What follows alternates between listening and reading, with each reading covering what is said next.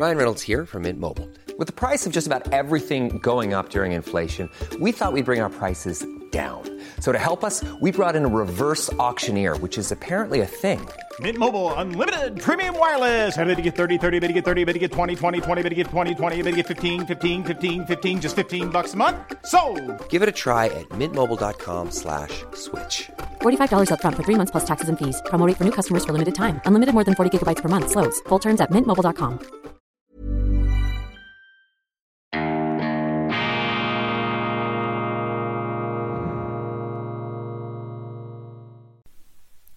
Grüezi miteinander, ganz herzlich willkommen meine sehr verehrten Damen und Herren bei Weltwoche Daily, die andere Sicht, unabhängig, kritisch, gut gelaunt, selbst und selbstverständlich auch in den frühen Morgenstunden, wenn alles schläft und döst, wenn die Schweiz im vollendeten Frieden mit sich im Reinen noch in der Tiefschlafphase steckt. Siehe, die Welt ist nicht verdammt. Ich begrüße Sie zur schweizerischen Ausgabe am Donnerstag, dem 1. Dezember 2022. Der 1.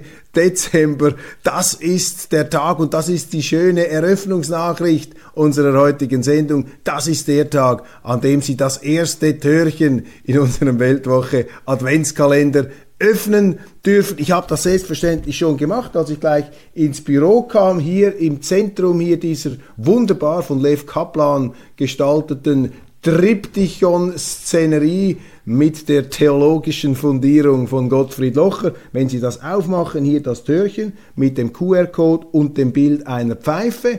Wenn Sie mit dem Handy auf den QR-Code gehen, dann sind Sie gleich bei Gotti Locher in seinem Adventsseminar 24 Bibelweisheiten jeden Tag bis Heiligabend und da werden Sie erfahren, was es mit dieser Pfeife auf sich hat. Sollten Sie kein Handy haben, verzagen Sie nicht. Sie können auch auf unserer Webpage direkt einsteigen, um so die Schätze, die Weisheitsschätze der Bibel heben zu lassen durch Gottfried Locher. Ganz herzlichen Dank hier auch an Gotti Locher, unseren Theologen, der schon wie beim letzten Jahr mit großer Weisheit, Klarheit und auch sprachlicher Verständlichkeit diese zum Teil auch komplexen Botschaften, die in den biblischen Gleichnissen und Sätzen versteckt sind, für Sie darlegt. Dann heute natürlich Weltwoche, Erscheinungstag, die gedruckte Ausgabe, ein Prachtexemplar, das darf ich sagen, ich war ja die ganze Woche in Bern, ist an meinen Kollegen gelungen. Die Titelgeschichte hier mit dem Kung-Fu-Panda in dramatischer Pose. Muss man sich vor China fürchten? Die Pläne der neuen Supermacht. Hans Boller, der große China-Experte, promovierte Philosoph, wir kennen uns noch aus gemeinsamen Zeiten beim Tagesanzeiger, hat in einem großen Aufsatz dargelegt, was aus seiner Sicht die tieferen Motive und Absichten auch der chinesischen Führung sind. Und um es vorwegzunehmen, kommt er zum Schluss, dass eben China nicht die Welt erobern möchte und mit seinem politischen System zwangsvereinheitlichen will, sondern die Chinesen sind darauf erpicht und bestrebt, Handel zu treiben, Prosperität, Wohlstand zu erwirtschaften. Und anstatt, dass wir einfach auf die Chinesen da einprügeln die ganze Zeit und uns da moralisch aufblustern, müssen wir uns bewusst machen, der Westen hat gigantische Wunden geschlagen in China. Der Westen hat dort gewütet wie die Berserker. Vielleicht waren die Berserker sogar noch zivilisierter als das, was die Engländer,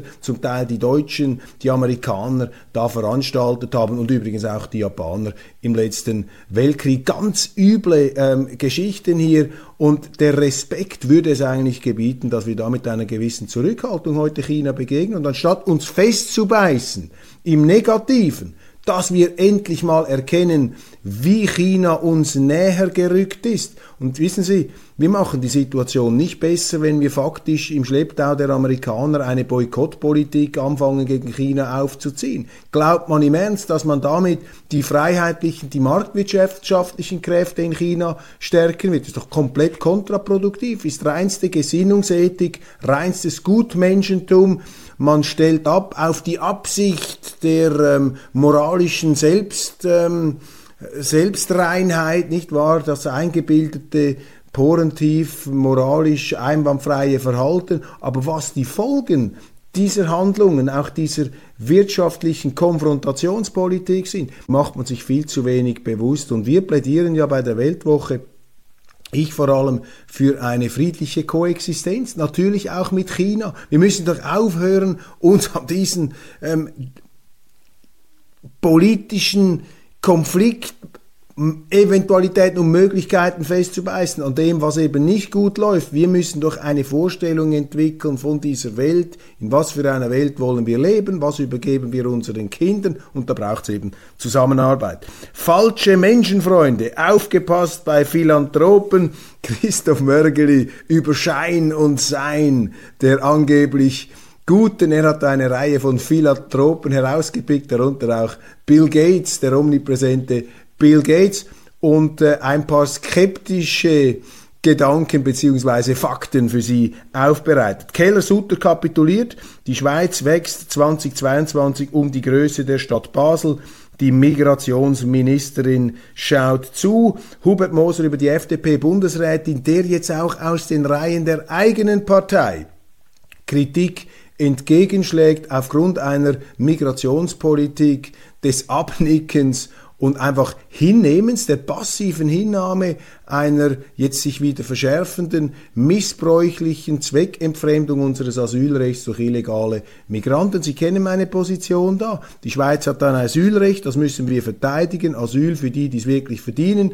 Schutz für die Kriegsvertriebenen, muss aber nicht notwendigerweise in der Schweiz sein. Aber die große, die überwiegende Zahl der Wirtschaftsmigranten, die können wir nicht aufnehmen unter dem Titel Asyl. Ist ja logisch, bestreitet niemand, aber in der Politik ist eben auch das Logische manchmal sehr, sehr weit von dem entfernt, was die Politiker machen.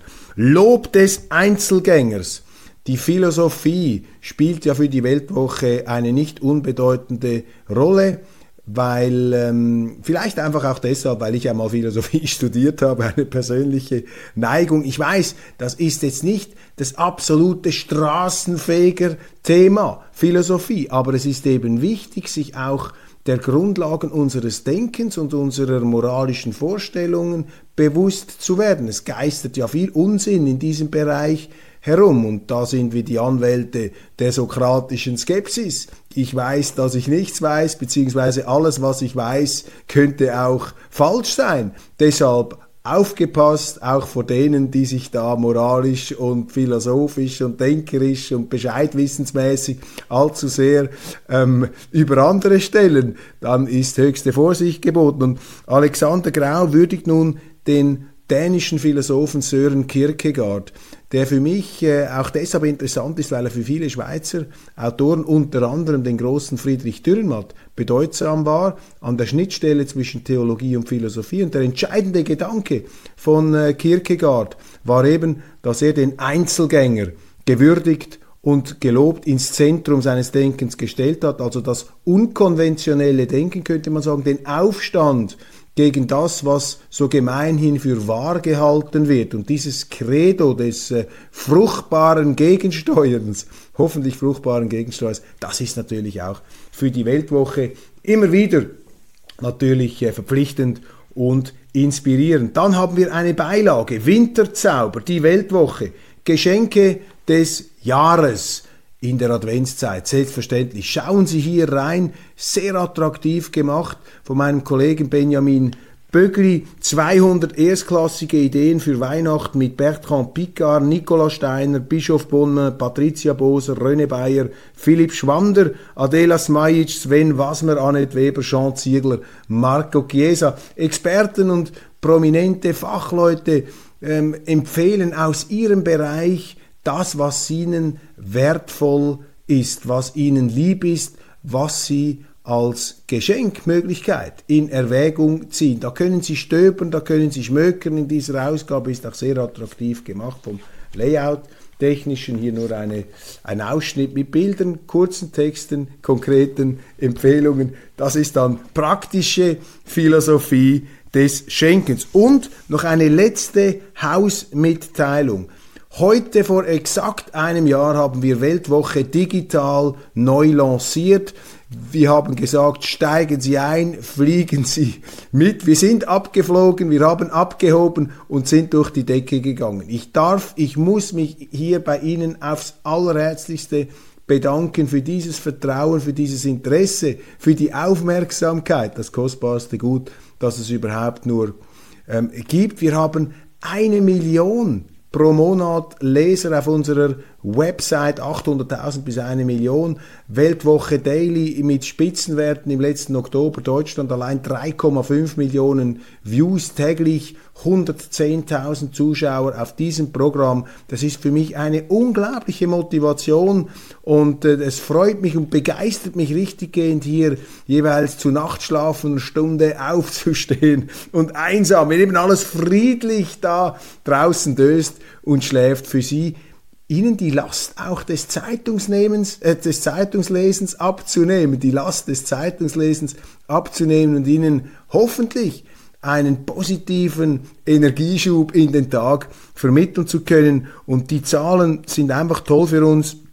Wir hätten uns das nicht träumen lassen. Von einem Tag auf den anderen, als wir gestartet sind mit diesem neuen Digitalauftritt, haben sich die Zahlen verdreifacht und sie sind gewachsen seither. Natürlich, es gibt auch andere starke Konkurrenten, ich will mich hier jetzt gar nicht so in den Vordergrund stellen, aber das sind für uns sehr, sehr erfreuliche Zeichen. Ich möchte auch mich ganz herzlich bedanken bei allen da involvierten Kollegen, Roman Zeller, unserem Chef Digital, dem zuständigen Redaktor, dann Peter Welti natürlich, dem Projektleiter, der das Ganze aus dem Boden gestemmt hat, und meinen Kolleginnen und Kollegen, die täglich hier für diese Website arbeiten, neben dem, was sie für unser Wochenmagazin, für die Weltwoche leisten. Und Ihnen, meine Damen und Herren, gebührt der größte Dank, dass Sie dabei sind. Beginnen wir gleich mit den guten Nachrichten, beziehungsweise fahren wir fort. Der Sport als völkerverbindende Kraft der Liebe. Eine der schönsten Szenen für mich nach der Niederlage des Iran gegen die USA. Das ist ja eine Minenfeldbeziehung zwischen den USA und Iran. Hat ein Iraner geweint, Ramin Rezaian, und der Amerikaner Anthony Robinson hat ihn umarmt und getröstet. Jetzt gibt's natürlich die ganz abgefeimten Zyniker, die sagen, ja, dieser Gefühlskitsch abfahren, hört mir auf damit. Nein, ich sage Ihnen, das sind Bilder, die Hoffnung machen, das sind die zarten Knospen der Verständigung, die eben auch auf dem Fußballfeld möglich sind. Und das ist ja das Tolle. Die Welt ist rund, der Ball ist rund und Sport hat die Möglichkeit, die Leute wie kaum etwas anderes zu berühren, emotional zu treffen. Das bewirkt mehr als 10.000 Leitartikel und Belehrungen und politische Grundsatzreden, wenn man die Menschen im Herz berühren kann. Und solche Bilder zeigen uns doch, USA, Iran, verfeindet politisch, das Reich des Bösen, das Reich Satans, wie die Iraner sagen, und ungefähr gleich echot's dann zurück aus den Vereinigten Staaten. Wir sind doch alle aus dem gleichen Holz geschnitzt, bei allen die Unterschieden. Und wir müssen diese Unterschiede ernst nehmen, um sie nicht zu übertreiben. Das ist auch ein ganz wichtiger Punkt. Wir sind ja im Westen nicht mehr bereit, andere Kulturen zu akzeptieren. Es muss ja alles so sein wie wir, sonst muss man da sofort canceln und einmarschieren und sich entsprechend aggressiv, imperialistisch verhalten. Aber das ist ja genau das falsche Denken, also die Gleichschalterei der eigenen Sicht, die man auf alle anderen übertragen will, hindert uns daran, auch den Wert der Unterschiede zu erkennen und sie auch stehen zu lassen, zu akzeptieren. Stattdessen übertreiben wir dann diese Unterschiede zu angeblich unüberbrückbaren Gegensätzen. Und darum sind eben diese Bilder sehr wichtig und auch Veranstaltungen wie die Fußball-WM. Lassen Sie sich da auch nicht einreden, dass diese Fußball-WM ein Debakel sei. Das behaupten unsere Zeitungen. Seit Anfang an wird da einfach geschrieben und einer schreibt es dem anderen ab. Ein Debakel, eine Katastrophe, gekaufte Fans, sowieso Applausroboter auf den Tribünen. Ist dummes Zeug. Ich habe gerade gestern mit einem Freund von mir gesprochen, der seit 2 Wochen in Katar dabei ist. Er sagt, das ist eine wunderbare WM, die Kataris sind begeistert, die Fans, toll, die Stimmung ist hervorragend, die Stadien sind ausverkauft. Was haben wir da alles an Abgesängen auf Vorrat, an geballter Freudlosigkeit gelesen? Also es ist ganz wichtig und für mich jetzt in diesem ganzen Deprotainment-Sumpf umso entscheidender mit Weltwoche Daily, immer wieder das Positive herauszuarbeiten, nicht zu versinken im Treibsand des Negativen, wo man keinen Halt mehr hat. Gestern auch eine Reihe von spannenden Partien.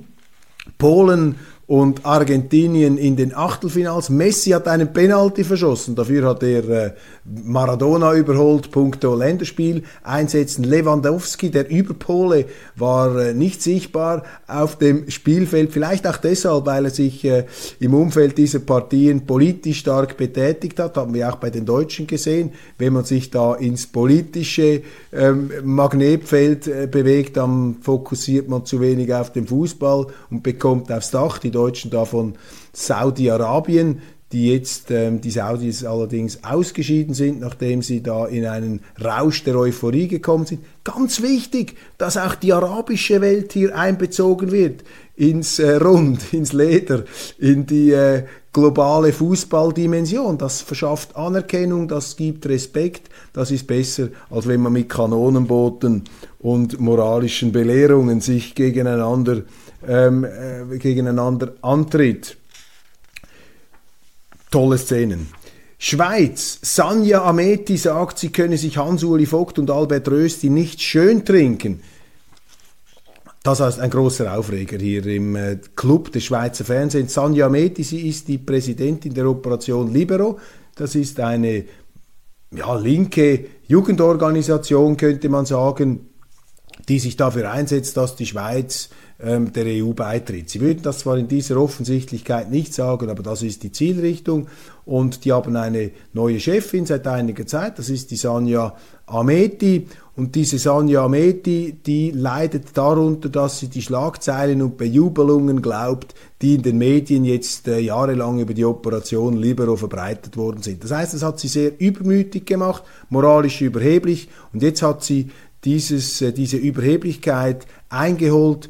Nämlich am Dienstagabend im Club hat sie den SVP-Bundesratskandidaten Vogt beleidigt, auch seinen Kollegen Rösti. Sie hat gesagt, ja, diese SVPler, die kann ich mir nicht mal schön trinken. Also eine derbe, primitive Bemerkung. Ich will jetzt hier nicht übermoralisieren, weil jeder, der in der Öffentlichkeit steht, dem ist auch schon mal in den Kopf gestiegen, sicherlich auch mir. Dann hat man sich zu unvorsichtigen Formulierungen, eben zu Arroganz hinreißen lassen. Das ist nicht gut, man sollte da bescheiden bleiben, aber eben nobody's perfect und mir ist das sicher auch schon passiert. Trotzdem ist das natürlich total daneben. Vogt hat sehr kompetent reagiert, hat das sachlich zurückgewiesen, der Rechtsprofessor. Und die einhellige Empörung zeigt auch, dass Frau Ameti jetzt mit dem nicht punkten konnte. Die Medien allerdings nicht unschuldig daran, dass diese Jungküken da der Operation Libero dermaßen auftrumpfend da in Erscheinung treten. Sie haben die eben so hoch geschrieben, dass diese jungen Leute zwangsläufig da etwas übermütig geworden sind. Vielleicht trägt das ja dazu bei, dass jetzt auch bei der Operation Libero etwas bescheidener Realitätssinn einkehrt. Der Deutsche Bundestag betätigt sich als Historiker- und Moralkommission. Das ist schon mal total daneben, das ist der falsche Weg. Und in einem Krieg ist es sowieso abwegig, hier jetzt mit Moralzensuren und Zertifikaten mit Blick auf historische Vorgänge in Erscheinung zu treten. Was ist passiert? Der Bundestag stuft den Holodomor als Genozid ein, als Völkermord. Der Holodomor, das ist die Aushungerung der Ukraine durch Stalin, den Sowjetchef der Kriegszeit des letzten Weltkriegs bis in die 50er Jahre. Und der Bundestag hat jetzt ein Zeichen gesetzt, um diesen Holodomor als Genozid zu betiteln. Das ist bemerkenswert insofern, als damit natürlich die Verbrechen, die Einzigartigkeit der nationalsozialistischen Verbrechen relativiert wird. Man hat jetzt also hier auch auf russisch-sowjetischer Seite einen Genozid, einen Völkermord, den man jahrelang nicht sehen wollte, solange es die Sowjetunion noch gab. Jetzt, wo es die Sowjetunion nicht mehr gibt, wo aber ein anderer Ersatzteufel da im Kreml angeblich regiert, nämlich Putin, macht man das, um mit den Sowjetverbrechen natürlich das heutige Russland politisch anzugreifen. Sie sehen, hier steckt reine Politik dahinter. Das hat mit Geschichtsschreibung überhaupt nichts zu tun. Und ich empfinde es auch als doppelmoralisch, denn noch vor 10, 15 Jahren war es in Deutschland verboten, den Holocaust zu relativieren. Und einzig und allein ein Ausdruck wie Holodomor wäre im Zuge auch des sogenannten Historikerstreits in Deutschland abgeschmettert worden. Man hätte sich da großer Kritik ausgesetzt. Hier also reine politische Vergeltung. Das bringt auch nichts am Ende des Tages, meine Damen und Herren, das bringt gar nichts. Das vergiftet nur noch mehr die Situation. Das soll auch dazu dienen, natürlich die westliche Politik mit einem Heiligenschein der moralischen Notwendigkeit auszustatten, anstatt dass man sich die Frage stellt, wie können wir diesen Krieg beenden, der nicht enden wird. Der geht weiter. Wir sind jetzt in der Abnützungsphase.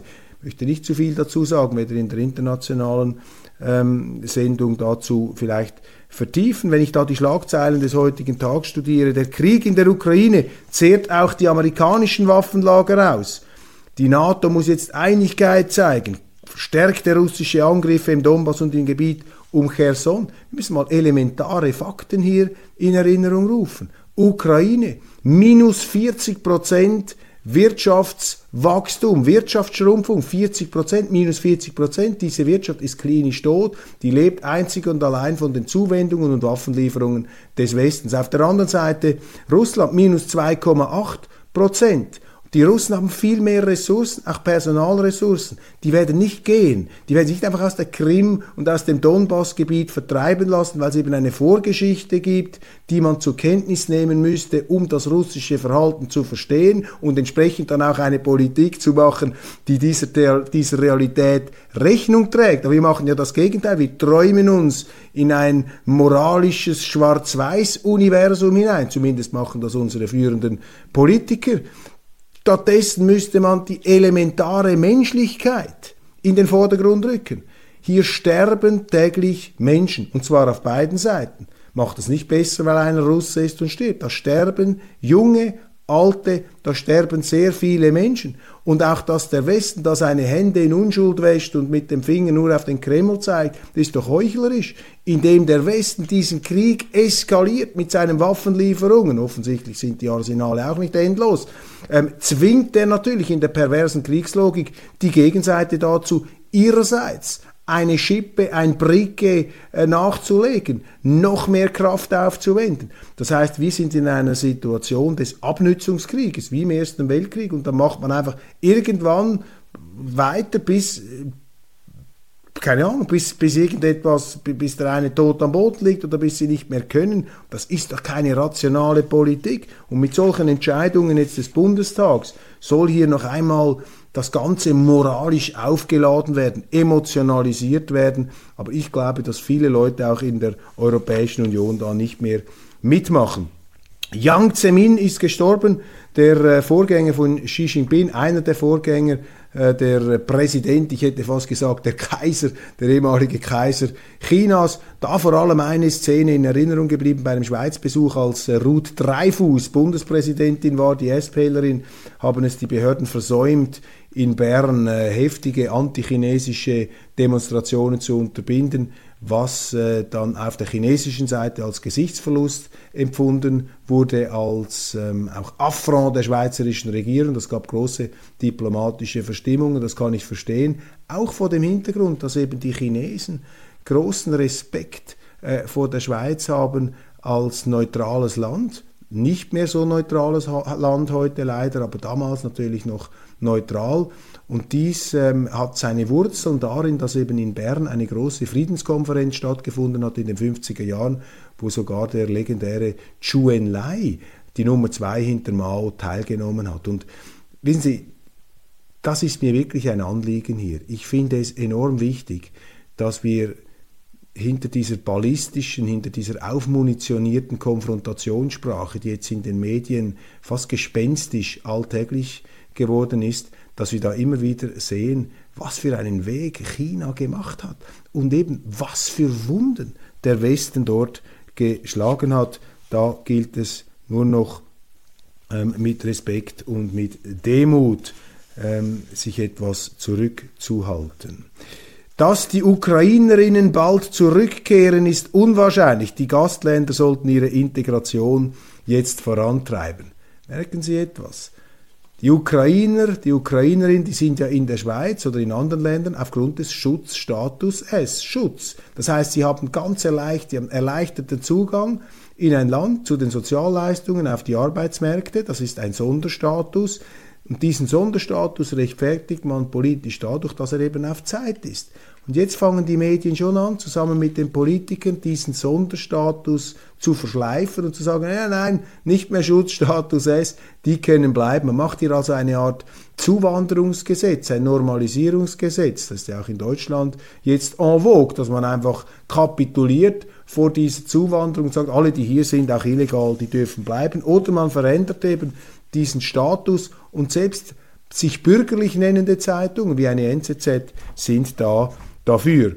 Alice Schwarzer, sie wird dieser Tage am 3. Dezember genau 80 Jahre alt und wird jetzt in den Medien ausgiebig gefeiert. Zu Recht, sie, die große Feministin, ich durfte 2004 einmal eine Laudatio auf ihr Lebenswerk halten und habe das gemacht in Hamburg damals. Und der zentrale Gedanke war, dass ich gesagt habe, obwohl ich im Grunde mehr oder weniger alles falsch finde, was sie über die Geschlechterverhältnisse geschrieben haben, bewundere ich sie und sind sie eben auch ein Teil der deutschen Nachkriegsgeschichte geworden. Und Alice Schwarzer, ich habe wirklich Respekt vor ihr.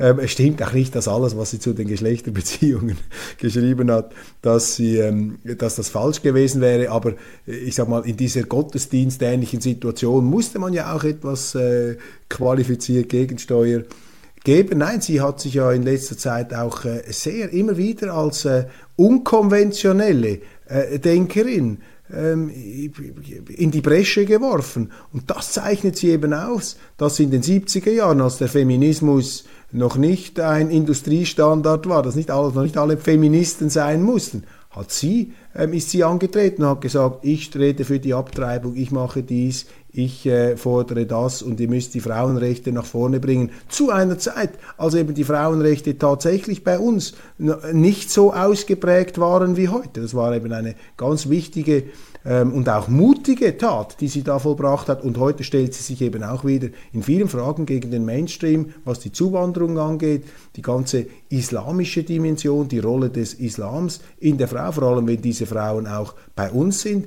Im Krieg Russland-Ukraine bzw. Russland versus den Westen hat sie sich ebenfalls angelegt mit dem deutschen Mainstream, ist auch kritisiert worden. Eine mutige Frau, der ich meinen vollen Respekt entgegenbringe und ihr auch alles Gute zum Geburtstag wünsche. Protestwelle in China breitet sich aus. China gefangen in der Zero-Covid-Politik. Ich werde dazu noch mehr sagen in der internationalen Weltwoche-Ausgabe. Ebenso die EU-Kommission gegen die destruktive Orban-Regierung. Da also auch eine Kakophonie, ein Pfeifkonzert der Fake News gegen Ungarn einmal mehr. Die Medien gewichten das falsch nach dem Motto dann für die Ungarn, beziehungsweise so sehen es die Ungarn, ich brauche keine Feinde mehr, wenn ich solche Freunde habe.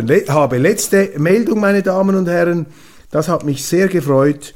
Ein Meilenstein der Pflanzenzucht. Der Tagesanzeiger hat gewürdigt vor ein paar Tagen diesen Forscher, Ingo Potrykus, emeritierter ETH-Professor. Er hat den sogenannten Golden Rice entwickelt, einen gentechnisch veränderten Reis, angereichert mit Vitamin A, mit der Absicht, in der dritten Welt, vor allem bei den Kindern in Asien, Mangelerscheinungen, Vitamin-A-Mangelerscheinungen zu beheben, damit eben auch Sehbeeinträchtigungen, Sichtschwächen und so weiter damit bekämpft werden können. Und Ingo Potrykus Da verbindet mich eine persönliche Geschichte. Ich habe ihn vor vielen, vielen Jahren im Tagesanzeiger einmal interviewt, groß im Tagesanzeiger-Magazin, und damals war er ein Feindbild für die Anti-Gentech-Lobby und es gab dann viel Schelte seitens der Tagesanzeiger-Redaktion gegen mich, weil wir diesen Ingo Potrykus gewürdigt haben. Deshalb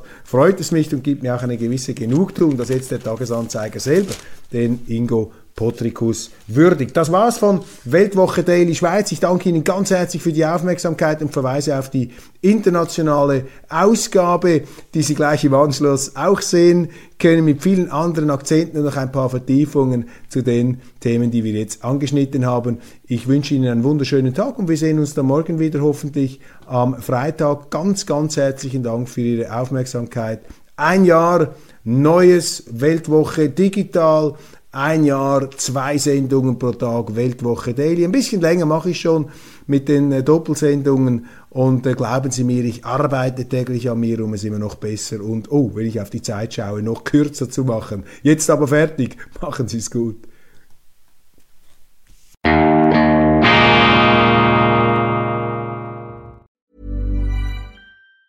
Tired of ads barging into your favorite news podcasts? Good news. Ad-free listening is available on Amazon Music for all the music plus top podcasts included with your Prime membership. Stay up to date on everything newsworthy by downloading the Amazon Music app for free or go to amazon.com/news ad free. That's amazon.com/news ad free to catch up on the latest episodes without the ads.